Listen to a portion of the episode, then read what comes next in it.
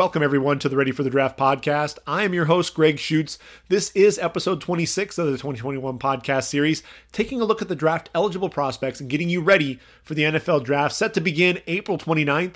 And this is the third installment of the From a Fan's Perspective segment, where I sit down with fans of NFL franchises and discuss free agency and the draft. This week, I sit down with Jeff Paez, who's a diehard and longtime Miami Dolphins fan. Now, I know there's been some lean years in Miami, but there's a lot of optimism now with Brian Flores at the helm, and Jeff and I take a look at that and break everything down. So sit back, relax, and enjoy the episode from a fan's perspective, Miami Dolphin style. So, from a fan's perspective this week, I'm talking to Dolphins super fan Jeff Paez. Thanks for joining, Jeff. Um, wanted to first things first. You're you're an LA guy. You're LA Lakers, Dodger fan, UCLA Bruins. How'd you get in with with the Miami Dolphins? Well, my dad took me to my first ever football game. Uh, my dad took me to. Um, it was 1983. It was the rookie year. Um, it was during Dan Marino's first year. They played the Raiders, uh, Coliseum, and I just fell in love with like the bomb, like the balls he was throwing. And ever since then, I was like, I want to play like him. And ever since then, since that's the first time, and watched him ever since. And when he retired, man, I swear to you, I cried. I cried when he retired, man. I was so disappointed, man. And I blame uh, Jimmy Johnson for that. Why? Because it was his fault he retired. He killed him, man. he just he just too much for him, man. I was so mad. I think Marino had about maybe two, three good years left in him. And I think that whole last season with him, it, it just it was just bad for him. So I was pissed. I still don't like Jimmy Johnson because of that, man. So mad. you you you had get out to get out to, to some games from time to time too, right? I go every year. Yeah, we, we and my buddies, uh, uh, two of my buddies and my cousin, we're like we're all hardcore Dolphin fans, and we go every year to an, a game. We go to a, either a we either pick a home game or an away game. Um, we you know, we, like this year we're going to Tennessee. There's a Tennessee Dolphin game, so we're going to go to Tennessee. Um, and then so we'll alternate. So the next, the following year we go do a home game. So yeah, we go every year.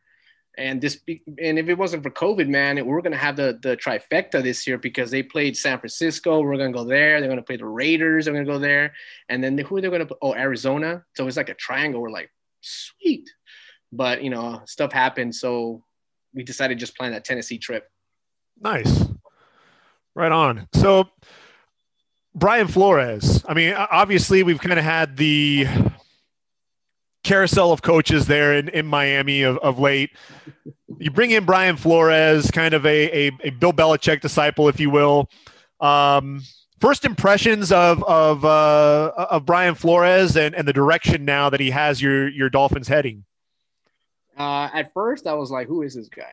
You know, and, and and that's the mindset that we had, right? I mean, I think we had just as much coaches as we had quarterbacks. You know, it was like in the last since Jimmy Johnson and Wannstedt left. So I didn't know anything about him. Um, you know, from a from what my perspective with him was like every single disciple from um, from Belichick, you know, there really haven't been that many that have been successful. So we're like, oh, we got here, we got another one, you know, Romeo Crennel type, you know, coach like okay another four years down the drain. At patricia. Yeah and then what did they go like oh oh and a seven i think his first one in seven or one in six and we're like literally was like the shit man. It's like oh here we go again. And then he, we just he just turned it around. And the coach uh, the players we started seeing i started seeing a lot of these players like preach him like you know respected him and he respected each other and they believed in him. And when they started doing that the middle of the of last year that's when they went on that, you know, what was it like five and two run or something like that, the end of the season. And, and then like this year, it's like, I like that guy, man. So I think it's more of the, the players liking him and respecting him and that respect they have with each other. They're, you know, they're going to, a player's going to play for a coach that they like and they respect. And that's what they have. And it's shown, it showed this year big time. So last year's draft, you had three first round picks. We got to talk about Tua. Um, I know just one one pick away from from Justin Herbert. You know, has probably one of the best rookie seasons ever. Um, but you have you still have Tua. There there was talk about you know, hey, is Tua gonna you know there trade talks? Is he the guy? Can he take us to the uh, to the playoffs? As a fan, where are you at with with Tua? Well, last year's draft, um, I didn't want Tua. I wanted Herbert just for the fact that the, he what's that one NFL uh, quarterback take the test, the IQ test, the quarterback IQ the test. Wonderlic or yeah, I think it's one of those. Well, anyway, he had the highest out of all the quarterbacks coming out. Like I think the one he was one. He was I think he ranked number two. I want I might be wrong. One or two or number three of the highest ever had. The number one guy that that rated high on the IQ was Fitzpatrick. So he followed by Fitzpatrick. So because as a quarterback, you want somebody that's smart, that's going to catch things quickly. not saying that Tua isn't, but Herbert was like a man. He's like six four. He can run, and he had this IQ. I wanted him. So you know, a couple of my buddies that we were fans with, they were all offered Tua. I was the only one that was going for Herbert. So you can imagine that the the oh, you know during that draft day and when they draft when they announced Tua, man, they rubbed it in my face, and I was like, that's to be the wrong mistake. And sure enough, look at Herbert. He went off. So I'm not a believer into it yet, you know, because for me, I think, I, I, to me, it's like, I think he has a little bit problems with reading some of these defenses. And in the NFL, you know, they'll adjust to that. You know, they'll just see what he can't see. And it proved when he played against the Broncos, they adjusted the defense and he couldn't read it. To me, I've always been like, Tua did pretty good in college, but yeah, he was playing at Bama with a bunch of D1 guys. You know, you can put anybody back there and and, and they'll make him look like a superstar, you know. Um, Herbert didn't have anybody. He's at Oregon. And, you know, the stuff that he did there. So I was never a believer with Tua. Um, the main thing was he was always injury prone. He's injury prone. That hip is an issue. You know, I mean, he just takes one big shot from these 400 pound nose tackle to hit him. You know, he's one one good shot away from getting retired early. So I would have liked all those him to ankle injuries too. Yeah, all those stuff, and I would have loved to go with Herbert, younger, um, healthy, you know, you know, smarter as far as you know the IQ in football, rather than the hype of Tua, the hype. And again, I, I mean, he I didn't think he did a lot last year. I don't know yet. Hopefully this year. It's to me, to him this year, it's more of a do or die. Either you're a bust or not. So I mean, I hope he's not a bust. I hope I'm wrong, but you know, we'll see. So last year's draft, three of the of the next six picks were used on offensive linemen. So obviously, one of the things taking care of Tua was uh, of utmost importance for your guys. You know, you bring in Austin Jackson out of out of SC. He was kind of that fifth tackle. You knew Miami was going to need need a tackle at some point. Who is it that they were going to take? They take Austin Jackson. Uh, Robert Hunt, you know, was playing kind of right tackle. I think you got to get him kicked inside to guard this year, where his natural position when he, you know, at, at uh, Louisiana. And then Solomon Kindley, another big, big physical guy there on, on the interior in the fourth round. Um, Thoughts on thoughts on on, on your line and, and, the prospects for that line. I mean, I think Austin Jackson kind of an up and down season. Um, it looks like Robert Hunt's going to be a, a, stud there on the inside. Um, how are you feeling about your line now? I mean, obviously we know that too with with Isaiah Wilson, things didn't work out there. They traded for him. He just got released, so you're still on yeah. the market for a right tackle. Uh, I saw Matt Skura, the, the center from Baltimore. You guys signed him in free agency, so you have a center. You're going to need a right tackle at some point in the draft, but talk to me about the rest of that line. Well, I think Hunt's going to be good because I think that they are moving him back into guard, back to his position. I think one of the one of the weaknesses that we had, well, there's two. Well, really, one position was a center. We didn't have no center last year. Uh, now they signed, and then we're cemented on that area. I think last year um, it's a young line. You know, we didn't have. If you, you can you can tell by the our rushing game. You know, I think we had the worst rushing average. Very, I think we were ranked last. Um, and I kind of, I kind of figured that would be because you have a bunch of young guys. You know, it, it's not going to take them one year when your whole line's brand new. So, um, I think going into this year, they got that experience in there. Again, you got Hunt and moves back into his guard position. We signed a center. I think we're going to be really solid this year, and I think our running game is going to pick up uh, because that's one of the things that we struggled with last year. You know, again, the line was young. You know, they need some experience, and I think this year they they're, they're protecting Tua. So I think our run game should be pretty solid. I think our offensive, offensive line is going to be solid this year because we've always had uh, alignment that always would go get hurt. You know, we would move like again guards to right tackle, playing off positions. We were getting practice squad players, and I think they really got that down this year. And it's going to be good, man. I like the running game this year. So offensive lineman is going to be pretty solid. So and then looking kind of transitioning to this this off season so far, pretty active you know, bringing in a lot of role players. It seems like for for you guys, not really a ton of guys that you that would say they're going to be instant impact you know players for the most part a lot of guys that are more more your your role players you know the adam butlers the robert fosters uh, malcolm brown at running back mm-hmm. um, but one guy you know two guys in particular you've got you know justin coleman the the, the slot corner comes in you compare him with with the x-man out there and and uh, and byron jones um, so I, I like that pickup um, I'm not sure where where Noah Igbinoghene fits in in all of that. Any, any think, what do you think? I think Coleman's going to be there. I think he's going to be more like the uh, the mentor for Noah because Noah's young. What is he like 21?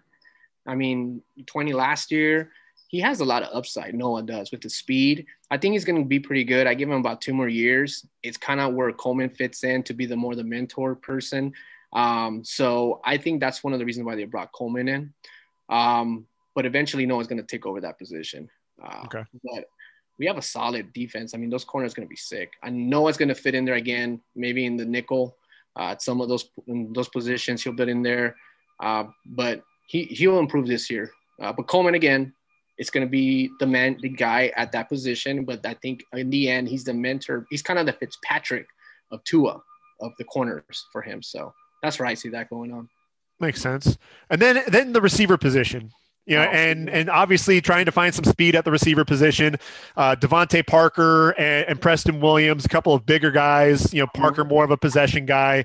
Preston Williams, a big physical dude. Um, you know, coming out of Colorado State. I mean, you guys got a, an undrafted free agent gem in yeah. uh, in Preston Williams. I mean, that was a that was nice. Um, but bringing in Will Fuller now, now you've got that vertical threat. Um, you know, and, and working him into that offense you know, I'm looking at that number three overall pick. Do you think that dra- that signing of Will Fuller kind of tips the hand in terms of what you guys may be doing at number three? Uh, well, I think for number three, they're gonna go. Uh, they're gonna go with Chase. They're gonna pick up a receiver, and I think they're gonna uh, end up picking Chase from LSU. I think that's their main guy. I like Fuller, uh, but my only thing with Fuller is that he's always hurt. I, I don't even I don't remember the last time he's played a full season or you know eight games at least. You know, uh, then you got DeVante Parker, who's only had one good year where he hasn't been injury injury prone. Every other year, every other year besides that, he's been hurt. He's always hurt his hamstrings and stuff like that. So now you got Parker and Fuller who are injury prone. They're gonna have to uh, signature that receiver spot. So I think in the draft they might go. They're gonna go with Chase. I you know I wish just like last year when I said Herbert, I hope they go with Chase in this because they need that um, star receiver because when our when our main receiver um, the the most uh, receiver who had the most yards is a tight end it's not good especially with a rookie quarterback you know Stuff yeah like well that, that was going to be my next question. I was going to ask if you were team DeVonta or, or, or, team Ja'Marr at that receiver position because i think those are the two guys that we know are clear cut you know top top receivers. And, and obviously you know with, with DeVonta Smith and the year that he had heisman trophy winner but people forget that just a year prior, Ja'Marr Chase was putting up the exact same numbers, the 20 touchdowns that DeVonta Smith, he tied Ja'Marr Chase's record in, the SEC with those 20 touchdowns. And, you know, I think that the, the styles are a little bit different too. I think you look at DeVonta Smith, he's, he's that, that uh, Marvin Harrison type, kind of yeah. that smooth receiver, you know, quick in and out of his breaks, you know, reliable hands, plays bigger than his size. And then you got Ja'Marr Chase, who is just a bully. He, he's going to sit there. He's going to beat you up. He's going to beat those corners up, you know, and he's so difficult to bring down in the open field. He's going to go up and attack the football in the air. Um, I, am with you. I, I think Chase. The thing is, is you bring in a guy like Fuller and DeVonta Smith. You got to, you know, it's like diversifying your portfolio. You got to have a, a you know different guys and uh, you know for that receiving core and have some of that versatility. And, and, so Fuller can be that guy that can stretch some of the defense. Ja'Marr Chase can work some of those underneath routes. And uh, also you know I, I, think those two can kind of work in tandem there on on the outside. Um, there, there is a school of thought that Miami could potentially go after Penei Sewell to to to shore up that right tackle position because that dr- the draft class is so deep you could still at 18 get a guy like Rashod Bateman, uh, a, a, guy who who can get vertical, uh, physical receiver, good route runner, ran a sub four four forty at his combine, but I, I, think you could still get a tackle on day two, still be fine, and, mm-hmm. and get your guy, get Ja'Marr Chase, you get your alpha there at at number three. Uh, does that make is, is that kind of where you're at too? Yeah, that's what I think. I think they're going with with the chase. I think, uh, I think like I said last year that that was their main issue. They didn't have a solid receiver, so I think they're gonna go with Chase. I think the only other option they'll probably do is is trade down maybe to like, I want to say like the seventh spot, you know, and maybe like you said, there's a bunch of receivers. Maybe pick up Smith at that point or or Waddle at that point, you know, whatever. One of the top three receivers there and uh, pick up some picks. Um, but yeah, that's that's where I see they're at. I think the the ta- the tackle position it will be in the second round because uh, what how many they have in the second round? Don't they have like two picks or something? Yeah, you you guys. What, what's crazy? Thank you, thank you, Houston, for uh, you know taking Laremy Tunsil off your hands, getting getting that three that number three overall pick. You also get number thirty six in the second round. So in the first what eighty something picks, you've got five picks. I mean, you can come away one like you did in, in last year's draft with a lot of really solid players to address some of those key need areas. Um, I, you know, that 18 pick is, is what's going to be interesting. And I wanted to get your thoughts here because initially I thought maybe you go uh, JOK, Jeremiah Owusu Koramoah. I thought maybe that would be a nice pick to play with, with Jerome Baker. You trade Shaq Lawson for uh, Benardrick McKinney. So you get a Pro Bowl inside linebacker. You know, you, you, you sign Duke Riley, who's kind of an inside linebacker as well. Um, my thought with it is you, you trade away Shaq Lawson, and so your only real edge rusher is Andrew Van Ginkel. I think the only guy that had you know multiple sacks last season. You need a pass rusher. And so I'm looking at 18. Yes, you could potentially go Najee Harris as well and get a running back because you need that ground game. My, you know, Myles Gaskin, Salvon Ahmed, um, and uh, Malcolm Brown. They're not the answer. So you could go Najee Harris, but what if what what if Gregory Rousseau's there? You know, a guy that they've probably seen there at Miami. He's 6'7, 265. Yes, he was only um, a redshirt freshman, but 15 and a half sacks. You can't argue with the production. He was a converted receiver, so he's only going to continue to get better. He's extremely raw. He sat out 2020, but this is a guy who can bend off the edge like no other, has a ton of length. What what what would you do with that with that 18th pick? Do you go running back? Do you go with an edge rusher? You know what? It, how I would do, how I would play this whole draft out is I would probably draw trade my third pick for like I think um, one of the sixth or seventh round, one of the six or seven picks. So trade down, get a couple of picks, and then I would go with one of my other top receivers. Um, like I said, Waddle, Smith, whoever's left. Who I really like at 18 pick, which I know is he's not going to be there, is the linebacker for Penn State. Uh, what's his name? Uh, Micah. Uh, I forgot his last name. Parsons. Yes, Parsons. That's who I like. I we need that. We need that linebacker, that that kind of mentality, that kind of toughness. Young. If we fill that position in, our defense for the next. If you thought if you thought Baltimore defense was good when Ray Lewis was there, this defense is going to be the same thing. Uh, but like I said, if we, if we, that's what I would prefer. I would I would do. Uh, but again, they might be going with the hype. I think their hype is going to be more of like now they're going to pick you know Smith because they want to connect him with Tua. Um, you know, I wouldn't be surprised if they do that at the third pick. Uh, 18 pick, like I said. I mean, I really wish they get that linebacker, but I think they're gonna fill it in with the with the tackle position because they're gonna need that tackle position. They need they need to fill that that gap, especially with you know they want to start doing this run game and protect Tua more and stuff like that. So then you got your best, you know, your alpha receiver, and then you, your line is it's solid, and you know you you filled every gap. So and I think at 18, uh, the, the kid out of Oklahoma State, uh, Teven Jenkins, I got to watch him play quite a bit. And this is a guy, he's versatile. He can play both right and left tackle. Um, mm-hmm. Physical guy at the point of attack, um, a guy that generates a ton of movement in the ground game, and he's light on his feet as a pass protector, hasn't given up a sack in, in the last two seasons. Um, pretty easy mover there as well. Um, if, if, you haven't gotten a chance to see it yet, turn on that that that Oklahoma State Texas game. There's a play where he takes Joseph Ossai and drives him down the field, angles all the way to the sideline, and plants him on the Texas bench. What's his it, name? Uh, Teven Jenkins. T E V E N Jenkins, and he's a guy I, I think could end up being a, a top 20 pick when it's all said and done. So I like him there. If Miami decides to go defense at 18, then I think your 36 overall pick can end up being uh, Jalen Mayfield out of Michigan, another guy. He was really nice as a as a run blocker. He's he's gotten better as a pass protector in, in 2020. Showed you know some you know a lot lighter on his feet and the hands. Hands finally match the feet. You know, and he's not bending at, at, the waist and lunging and leaning and trying to reach for guys. He's actually moving and staying in front of guys now. So I could see that as a move potentially for you guys in round two if you go defense with that 18 overall pick. Yeah. And I, and I think that's that's that's kind of the plan. I mean, I keep hearing, I keep reading that they're going receiver, running back, receiver, running back, receiver, running back. You know, that's how they're gonna. So they're gonna probably pick Harris, 18th pick. Um, but I think they're gonna they need that they need that tackle. Uh, but I, I, think they have they, they might do like second round uh, tackle. Um, but you know, I, I think that's the one position. But I think they're gonna really want to address is, is the running back position, the receiver position, because those are two things that we just had issues with last year. And again, they're going with the hype, um, and that's the kind of trade. That's kind of the draft pick they did last year. Well, you, you know that that when you look at, at Najee Harris, the reason why there's so much hype around him going to Miami is that's who Brian Flores and company got to coach at the Senior Bowl.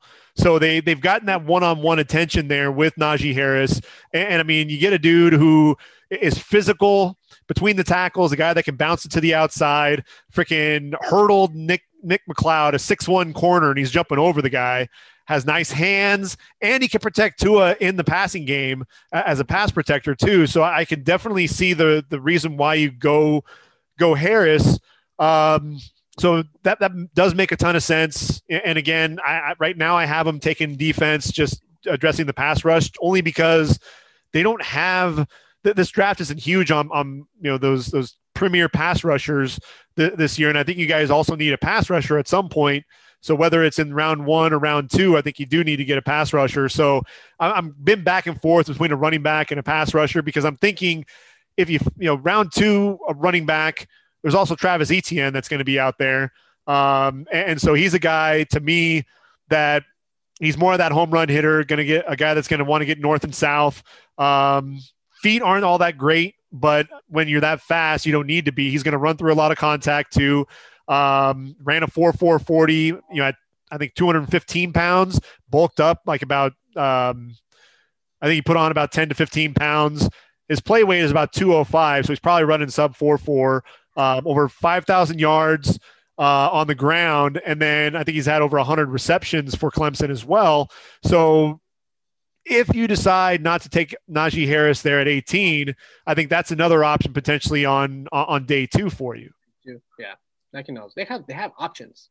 I mean, that's a beautiful thing. I mean, Miami before, you know, you had to sit there, you had to make sure that you got this guy, you had to make mm-hmm. sure that I'm targeting here. You guys ha- actually have the luxury of having options, and you know, it's it's got to feel pretty nice from that standpoint that you guys are only just a couple of players away from really making some noise there in uh, in the AFC East. Yeah, I hope so, man. It's do or die. It's playoffs or nothing.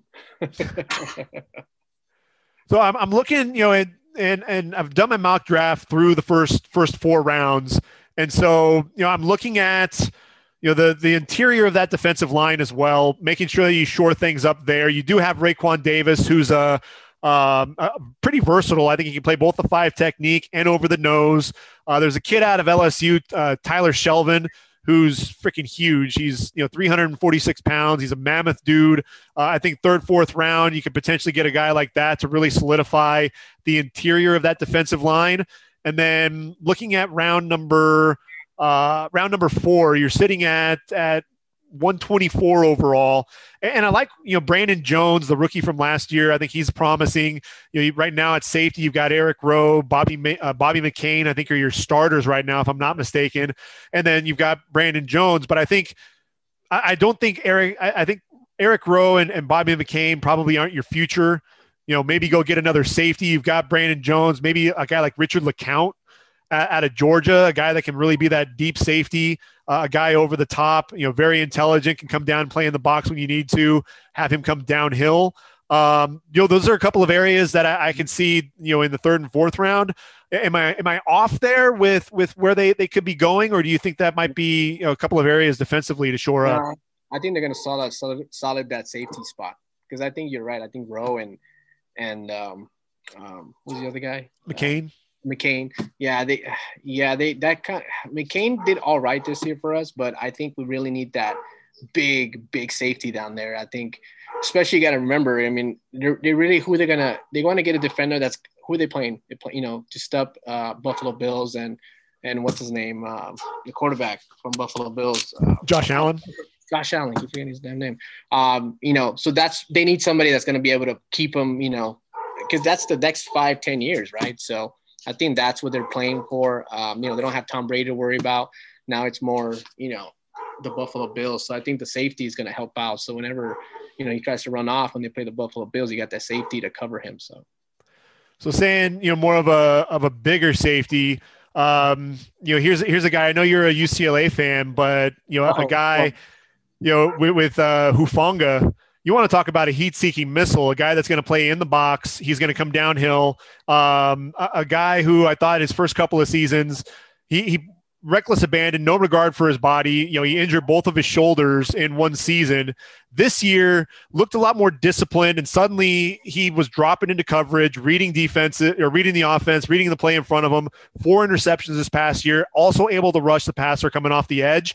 He's a guy that could potentially be in play there in the third or fourth round, and you know, big physical guy that you could pair up with Brandon Jones on the back end. You know, potential future there as as well you know, I don't know how you feel though about having a couple of Trojans drafted the last two years with, with Austin Jackson and Talanoa. Uh, no, I mean, well, I, am not a. I love Bruins, but I, I never liked anybody coming out and play for the Dolphins for the Bruins. so Gaston, Ga, didn't Gaston Green play there for a little while in Miami?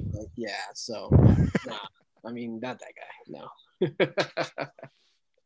so I, I guess as a as a Dolphin fan watching what the what what the Patriots are doing. I think you know Tom Brady kind of woke up the sleeping giant that is Bill Belichick.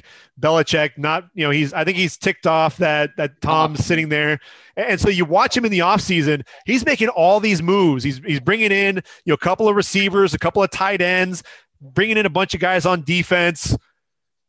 I'm wondering if if that's because he's deciding to try to package some of those picks together to trade up and get a quarterback like Trey Lance you know, when you're watching Belichick make all these moves, what, what do you think that motive is? Because obviously you guys are coming, you know, you guys are on the upswing. Buffalo's on the upswing. And really the Patriots, especially after last season, they're kind of falling off a little bit. So as a Miami fan, are, you paying attention to that? Or are you, you know, wondering what the heck is going on with, with, with Bill these days? No, as long as they don't have, as long as they have Cam Newton back there, I don't care. They can they can they can sign up their 35, 38 year olds. Doesn't matter. Um, it just showed it just showed now the Patriots like who really was the running that team. You know, it wasn't Belichick because he didn't do nothing. Look at Tom Brady. So not worried about them at this point. Just like the Jets, who cares? You know, it's now it's just Buffalo and see what they're doing. I think the uh, Buffalo just pick up. Uh, they picked up a receiver, um, oh, Emmanuel Sanders. They got Emmanuel Sanders. Yeah. They're loading up. They're giving them more options. So I think Buffalo is the next big thing in our division. And that's kind of where I think the Dolphins are going to draft to compete against Buffalo Bills. And I think that they're not too worried with the Patriots. I think the Patriots might be like two years off. I think Belichick might be setting something up to where like in two years they have all these draft picks and you know he starts building this team up. Uh, so that's why he's he's signing these you know these you know role players. You know, he's he's some of these players that used to play for him before and stuff like that. You know, you got Cam Newton who signed him for like a one year. I mean, stuff like that. So you can just tell that he just uh, they're just trying to build their their draft picks at this point because they don't have anybody. I mean, they gave up all those draft picks for those Super Bowl dynasties. I mean, even he said it. So um, no, I'm not worried about Patriots. You know. at I, I just I have this feeling that if Trey Lance is sitting out there and there's a chance for them to trade up into into the top 10 i just it's been a, a weird year obviously with covid and everything else. And then yeah. bill belichick spending more money in free agency than he ever has you know uncharacteristic of him. I could see him doing something else uncharacteristic trading up to get his quarterback of the future and and landing a guy like like trey lance. I don't see it, it being uh, justin fields but I, I, think you could definitely see them potentially going going after after Trey Lance this year. If not, then like you said, you know, in the next year or two, compiling some picks together and, and trading up to get his quarterback of the future. Because you're right, Cam Newton, you know, unless something changes drastically with them, um, you know, he just it, it wasn't a it wasn't a good fit. They just weren't able to really really do much. But I, I think they saw the handwriting on the wall. A lot of the quarterbacks already you know already signed done with. They didn't really want to try to make a deal for sam darnold or anyone like that. So might as well just run it back for one more year stop stopgap quarterback before they they, they move on. Um but they can another thing i can i've read also that you know there's a little word going out there that he might go and trade for uh, Garoppolo back. That's another thing. See and, and what's funny too I actually had uh, the 49ers at one point drafting Trey Lance, you know, and, and going after a quarterback, thinking that maybe Garoppolo would be on his way out. And so I could definitely, I could also see that that happening as well. Um, right now, you're Micah Parsons, your your linebacker. Um, I, I think they're going to have to get above, you know, San Francisco for sure at 12. You know, if the mm-hmm. Lions don't go with a receiver, um, then at seven, then I think Parsons is probably going to be their guy. I think they need a need some linebacker help and they need some pass rush help as well. But I think if he doesn't go seven, then I think you know what you have. You know he could go to to Denver. That'd be interesting. You know you get get Micah Parsons playing with with with Miller and and Chubb. Uh, but I think they need a corner cornerback help there with Denver, so I don't think that's going to happen. So yeah. you may end up having to get above San Francisco because San Fran they need another linebacker um, you know, because they've got what Fred Warner and uh, and D uh, Greenlaw, but they need another another linebacker, and they need a guy that can rush the passer too uh, to help out Joey Bosa. I'm sorry, not Joey Bosa, Nick Bosa, and um, and Dee Ford on the outside. So that yeah. that to me is, is where I think you may end up having to go, and I just don't know if that's going to be um, it might be too much for uh, for Flores unless he, like you said, he trades down and maybe able to to solidify another pick and be able to package a deal to then move up. Mm-hmm. Um, you know, that could make some sense too. I think, um, play, I think I think what's really going to be a domino effect is whether they signed uh, Golladay, the, the Lions guy, the free agent. Yeah, I think if if if if the Dolphins sign him, they might they might try to they might trade away from that third pick. They might trade down. Um, if they don't sign him as a free agent, then you know again they're gonna go receiver first. But I think that's the key. I think they're waiting to see how that happens, and, and they'll go with direction A or direction B, depending on if they sign him or not. You know, one of the X factors and the guys that I think is going to be interesting to see where he ends up is Kyle Pitts, that the tight end out of Florida, because he's you know he's six six 250 and he look he reminds you so much of, of a guy like Travis Kelce, just from the standpoint of you can line him up wherever you want and I mean Travis Kelce, make no mistake you know the you know throughout the playoffs the Super Bowl and really the entire season that was that was Patrick Mahomes guy and that was you know if he needed a needed a first down that's who he was going to. If he needed a big play, that's who he's going to. You can talk about Tyreek Hill all you want. It was Travis Kelce, and you're looking for that next guy. And there there hasn't been a guy in history to not only win the Mackey Award for the top tight end, but then also win uh, be uh, a finalist for the Biletnikoff Award for the top receiver. You know, he's that good on the outside, and I'm looking at you know, I mean, the Falcons potentially at four if they didn't want to take a quarterback. Eagles at six. You know, they're getting rid of, of Zach Ertz. I'm like, if if TJ Hockenson could be a, the number nine overall pick, I'm like, it's not going to be unrealistic to look at, Kyle Pitts wherever he may go. And I know that you guys have Gesicki and you have um, Shaheen and, and, and such, but it's one of those things too to where if you guys sign Kenny Golladay, any chance if they do trade down to like that sixth, seventh pick, you know, overall or what have you, could you see Miami potentially taking a guy like Kyle Pitts to just add another dynamic to that offense? Uh, probably. You know what? I didn't even know about him until my kid told me about him. He told me to look him up because uh, my kids follows a lot of this college a lot more than I do in college. And I was looking at his stuff, and then I read one of the things where uh, it said that he hasn't even dropped a pass at all yeah. in college, like at all. So Yeah, I mean, I like Gesicki. I think he's good, but he, I'm just into this. I just don't like this whole injury prone stuff. You know what I mean? Um, if they pick him up, and from what I've seen on, on film, from from reading his stuff, uh, you know, after my son told me about him, I wouldn't mind that. And, and you talk about it because again, you tr- you trade down your draft picks, and you you get more draft picks. the options are you know endless for them. So I like him. Uh, imagine, imagine that you you get Golladay. Imagine the scenario. you, get, you, you, you, sign yep. Golladay, then you you trade down, you get Kyle Pitts, and then you get Najee Harris, the running back, at 18, mm-hmm. and then then you know you, you shore up your offensive line there in, in round number two, get a pass rusher in round two. You've essentially addressed all of your needs right there, and then after that, it's just kind of playing with house money. Yep. You know where best player available after that. I mean that that honestly, if if you could do that in the draft, you know, obviously after signing you know a guy like Golladay to kind of shore up the receiver position, you become instant contenders there in, in the AFC East because where's your where are your where are your holes? Yeah, yeah. There's no weakness, and you like just have to get year, you know just build for depth at that point. Yeah, and, and, yeah, and last year they, they like you said they built depth last year in defense. They went defense heavy last year. So this is why I think this year they're going to do a lot of offensive heavy. And if man, that's what I keep saying is that if they that free agency Golladay, if depending what happens with him, that's going to be the domino effect of what they do in the draft. Again, they draft if they sign him, they're going to trade down out of that third pick, and and if they pick him and, and Harris in the 18th pick, it's dynamic. And again, there's always that tackle in the second round. But if they don't sign that him as a free agent, that's when they're going to go back to the chase and you know and the original like what you normally would see them do, you know.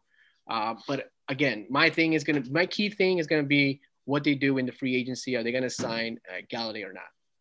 Because I don't think Fuller's the answer. Um, because again, he has a deep down threat, but he's always injury prone. I think they haven't filled that receiver role, and it's going to depend on that free agency. Was Fuller? Do you? I, I don't have it in front of me. Was he just a, a one year deal? Yeah, so yeah. that that's the other thing too is is that he could potentially be just a one year rental, and you know if you've got you know you got Parker, you got Williams, you got a one year rental in Fuller. You know if you don't get another wideout signed to a long term deal, then you're back in the same situation that you were this offseason. Yeah, exactly. So I, I, I, think you have to, you know, if you don't get Golladay, then you have to get that that key receiver. And I'm with you. You could potentially go with with somebody else there at three, um, but I think you have to go chase. Uh, mm-hmm. get that receiver, get the guy that you know, and then you're right. You know, if Najee Harris is there at 18, you know, you could go tackle. There are going to be tackles available. It might be a stretch. But you know, Austin Jackson was a stretch yet last year, and it looks like he may be panning out for you guys there at left tackle. So they could go go tackle and then take Travis Etienne in the second round. I think again, options there for you because that 36 overall pick. Again, thank you, Houston. You know, they give you guys the third overall pick. They give you the 36th overall pick. You guys are, you know, tra- uh, drafting early in those first two rounds. So I think it'll be interesting. You guys have a lot uh, a lot to play with there, and so I'm sure that you and I will be be chatting come draft day, seeing what uh, what you guys are going to be doing overall. It's going to be fun. It's going to be fun, man. I mean, I'm just I'm excited. I'm excited because for once, you know, we're we're looking promising. You know, we're we're not looking for that. Well, I mean, we still are. I mean, I was going to say we, we're not looking for that quarterback, but Tua has to prove a lot this year. But if we fill him up with all the positions that he needs, all the tools and weapons, there's no excuses for Tua going on after this year. So I think that's what they're doing. They're giving him all the options. Okay, here's the offense we're gonna do. We're gonna go offense heavy this year, um, and just run it, run run the game. See how you do this year, uh, because again, it goes back down to Tua. It's gonna come down to Tua how he does this year. What I see happening if he doesn't plan out this year, I see him getting traded. I see them going after Watson next year they, will trade for Deshaun Watson, one way or the other. You know, package some draft picks next year with Tua, send them to, to Houston for Watson. I think that's what it is. So I, I got one one last question for you, Sam Darnold. Ah, no. What, no, no, no, not not not Miami, not in Miami. What mm-hmm. happens with Sam Darnold? Because the Jets sitting there at two, they, they've got you know they could potentially take you know take Zach Wilson, trade Sam Darnold, draft Zach Wilson as their future quarterback. But they could also, if Sam Darnold's their guy, they could stay at two, potentially draft uh, a, a, receiver Um, they could trade down and potentially go after a guy like Kyle Pitts as well. They've got two picks in, in round number one. Um, what do you think happens with Sam Darnold? Do you think because look, uh, Mike LaFleur is their new offensive coordinator in New York. So he's running more of a West, Co- West Coast style offense. Makes more sense for Sam Darnold. I think he can have success in a West yeah. Coast offense. You could build and give him weapons, actually give him a fair shot because let's face it, he had zero weapons around him. They already have Corey Davis. You could bring in a guy like either, you know, either Chase or DeVonta Smith, um, or trade down and get Kyle Pitts. You started adding those weapons there to the table around Sam, or do you think Sam's done in New York? Do you think you know you trade him, you bring in Zach Wilson, and then just kind of roll with it from there? Well, I hope they don't. I hope they don't trade or they don't draft. Um, sorry, they don't draft Zach Wilson. You know how I feel about Zach Wilson. He's going to be really good. Um, I think they stay there with Sam Darnold. Um, again, their their head. I know their head. I mean, their head. His former head coach was Dolphins head coach, which is the worst worst head coach ever. Um, when he got signed with the Jets, I just I had a buddy of mine who's a Jets fan who's from New York. I was just making fun. I was like, I don't have to worry about you guys anymore, man. That guy's terrible. So I don't think it was fair for Sam Darnold. Um, Sam Darnold is a good quarterback, man. I mean, I saw him play at San Clemente in high school. He's he's good, man. SC, he was good. I mean, he had his moments here with his you know turnovers and stuff like that. But I think they might keep him there and give him a shot.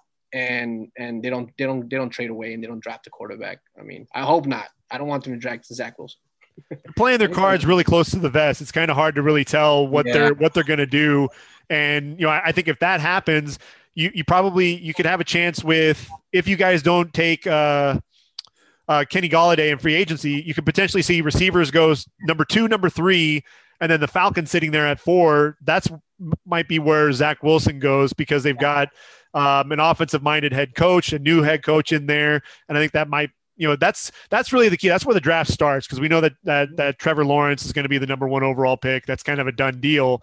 Um, and the Jets, that's really where that's what what's going to happen there is really going to dictate everything after that because Miami, like you're saying, you guys could potentially get some trade partners if the Jets decide not to go with um, with Zach Wilson. They they keep Sam Darnold yeah. You could have some guys knocking on your door as well, trying to get up there to that that number three overall pick. So you guys can get all kinds of things offered to you. So I think you guys are sitting in a really nice position. Um, even if Zach Wilson does come off the board, if you guys get the right package offered to you for a guy that wants to trade up for, say, you know, either either Trey Lance or, or Justin Fields, you know, that could end up working out in your guys' favor as well. Who's the one that after? Who's the next uh, team that's after? Is it the Atlanta? Is that At, number four? Atlanta's number four. Yeah. Let's see who we got. Because I was watching that too. Is like I know Atlanta would probably want to trade down because they'd be scared that somebody would jump over them if Zach Wilson is at three. Um, who's at six? Let me see. Six are the six is the Eagles. The Eagles. I mean, you have the Eagles. Um, you know, there's there's rumors going around that you know Hurts is still not their guy. They're still looking for a, a quarterback. So again, I mean, yeah, I think you're right. I think that it depends what happens with the Jets. It will play what the Dolphins do with the number third pick. But again, it goes back to the whole Golladay thing. If if they if they sign Golladay, that third pick for them becomes a, a gold a gold mine. Especially if Jets don't pick up Zach Wilson, it's like they're gonna have like the they can they're gonna have so many people coming at them for draft picks to draft down, and you know that's where I think it's gonna end up happening. So it, it all plays down back to what I said before: is Golladay and and now the Jets do the then we keep Sam Darnold. Ooh, that third pick, you know, now taking buyers. Hot, hot commodity. Well, and and with that too, if you guys are able to trade down in the draft, not too far into the top ten, but you might have a chance then to land Micah Parsons, your guy, yeah, and guy get you, you get Golladay, then you get uh get Parsons, and you get uh, Najee Harris, get your tackle in round two, and uh you know, then you're you're sitting in, in really good shape there as well. So there there are a lot of different moving parts with it. And I think, yeah, you're you're so right with the Jets. And even, you know, do you guys need to take a receiver? Yes, if if Golladay is not there, but that's going to be huge. And I think the reason why Golladay is still out there is teams are still evaluating this this receiver class because there are so many talented receivers. You can go every single round of the draft this year and find a guy who could potentially make an impact. Uh, yeah. my, the, I recorded a podcast last night on on the uh, receiver group, and I've got about 35, 36 receivers that are going to come off the board. You could still land a receiver in, on day two, um, either in the second or third round, a guy that could still make a, a difference for you guys.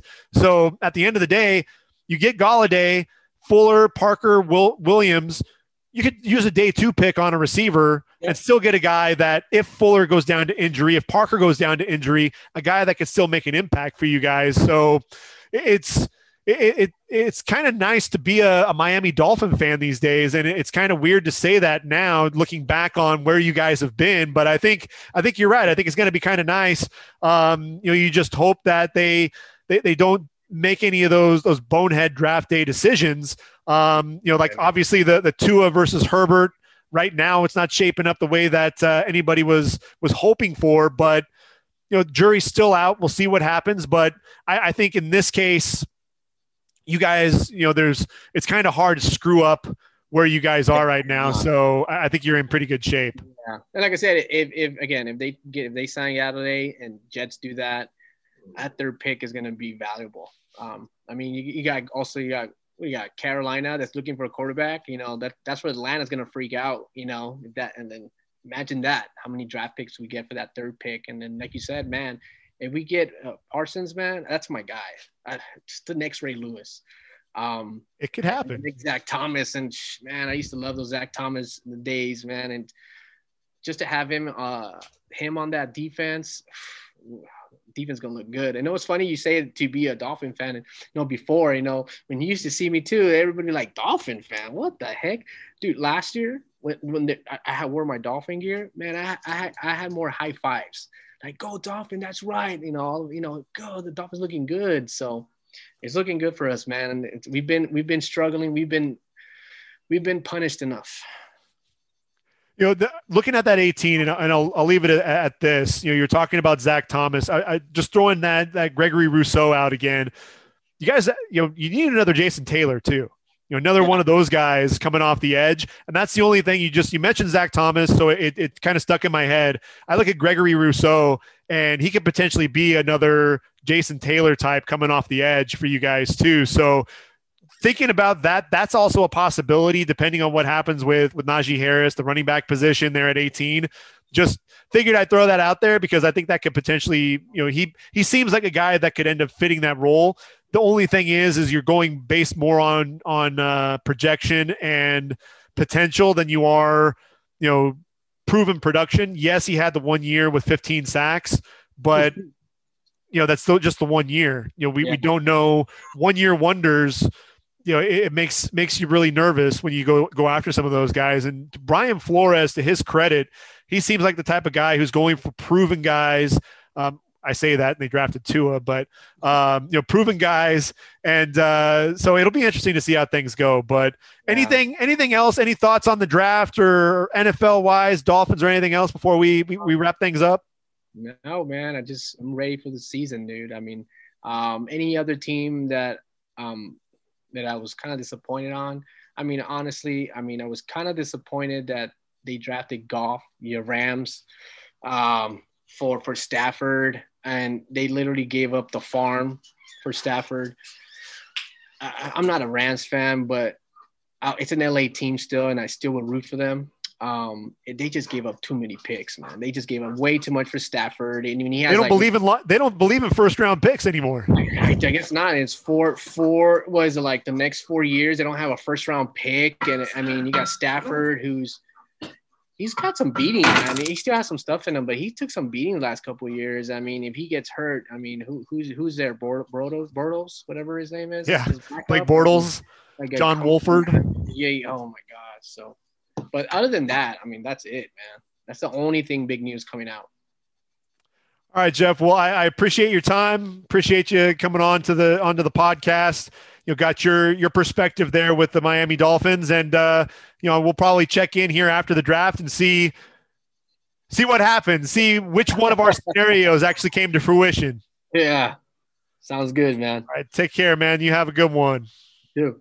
My thanks to Jeff Paez for sitting down and discussing all things Miami Dolphins. And what's interesting is, is literally minutes after we recorded this podcast, the New York Giants announced that they would be signing Kenny Golladay. So a lot of that discussion about where Kenny Golladay would go and how that would play into the Miami Dolphins draft, uh, really kind of we can set that aside now. We know that chances are they're going to go receiver, that it's going to be Ja'Marr Chase. And then really the big question is, is what is Miami going to do at number 18?